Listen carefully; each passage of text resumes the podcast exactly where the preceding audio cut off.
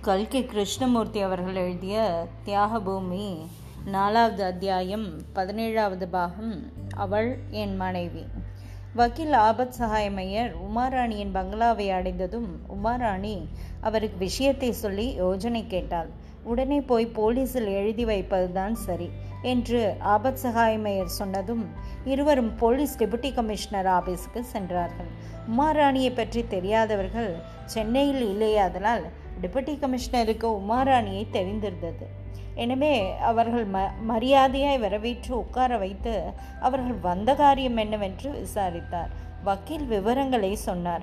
கடைசியாக உமாராணி கமிஷனரை பார்த்து தாத்தாவும் பேத்தியுமாக தான் எங்கேயோ போயிருக்கிறார்கள். எப்படியாவது அவர்களை கண்டுபிடித்து கொண்டு வர வேண்டும். அதற்காக என்ன செலவானாலும் நான் ஒத்துக்கொள்கிறேன்.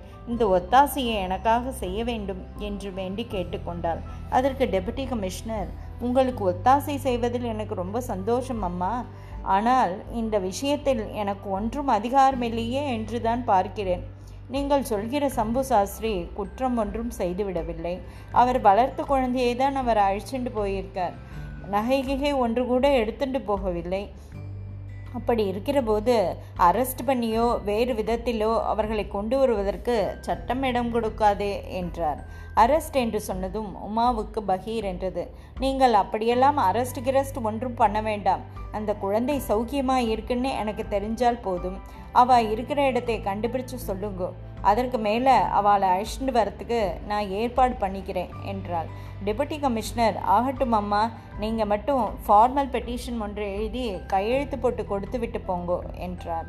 உமா வக்கீலை விண்ணப்பம் எழுதும்படி கேட்டுக்கொண்டார். வக்கீல் விண்ணப்பம் எழுத ஆரம்பித்ததும் டெபுட்டி கமிஷனர் இந்த காலத்திலேயே நல்லது ஆகிறதில்லை பாருங்கள். ஏதாவது ஒரு அனாத குழந்தையை எடுத்து வளர்க்கலாம் என்று நீங்கள் நினைக்க போக இந்த மாதிரி தொல்லை நேர்ந்தது என்றார் அதற்கு உமா பதில் சொல்வதற்கு சொல்வதற்குள் டெலிஃபோனில் மணி டெபுட்டி கமிஷனர் டெலிஃபோனில் பின்வருமாறு பேசினார். ஹலோ எஸ் பாங்கி ஃபோர்ஜரி கேஸா? கல்கத்தாக்காரனா? ஐ சி சென்ட்ரல் ஸ்டேஷன்லையா? அரெஸ்ட் ஆச்சு. பேர் என்ன ஸ்ரீ ஓஹோ ஸ்ரீதரனா? இதுவரையில் மேற்படி பேச்சை அசட்டியாக கவனித்து கொண்டிருந்த உமாராணி ஸ்ரீதரன் என்று அழுத்த திருத்தமாய் டெபுட்டி கமிஷனர் சொன்னதும் திடுக்கிட்டு நிமிர்ந்து எழுந்து உட்கார்ந்தார். டெபுட்டி கமிஷனர் மேஜை மீதிருந்த நோட்டு புத்தகத்தில் ஏதோ கொடுத்து கொண்டு மறுபடியும் டெலிஃபோனில் ஆல்ரைட் இங்கே அனுப்பு ரிமாண்டுக்கு ஆர்டர் பண்ணுறேன் என்று சொல்லிவிட்டு டெலிஃபோன் ரிசீவரை கீழே வைத்தார். வக்கீலை பார்த்து பெட்டிஷனை எழுதியாச்சா? என்று கேட்டார். உமாவின் உள்ளமோ அளவில்லாத குழப்பத்தை அடைந்திருந்தது. அவளால் தெளிவாக சிந்தனை செய்ய முடியவில்லை. Sridharan bank forgery arrest Sridharan bank forgery arrest Sridharan bank forgery arrest இந்த வார்த்தைகள் திரும்ப திரும்ப அவள் மனதில் சுழன்று கொண்டிருந்தன. இந்த குழப்பத்துக்கு மத்தியில் ஒரே ஒரு விஷயம் மட்டும் அவள் மனதில் தெளிவாக தோன்றியது. தான் உடனே அந்த இடத்தை விட்டு போய்விட வேண்டும். அவரை இங்கே கொண்டு வரப்போகிறார்கள் அப்போது தான் இங்கே இருக்கக்கூடாது. இப்படி அவள் மனம் பரபரப்பு அடைந்திருக்கையில் வக்கீல் ஆபத் சகாயம் ஐயர் தாம் எழுதிய விண்ணப்பத்தை அவளிடம் கொடுத்தார்.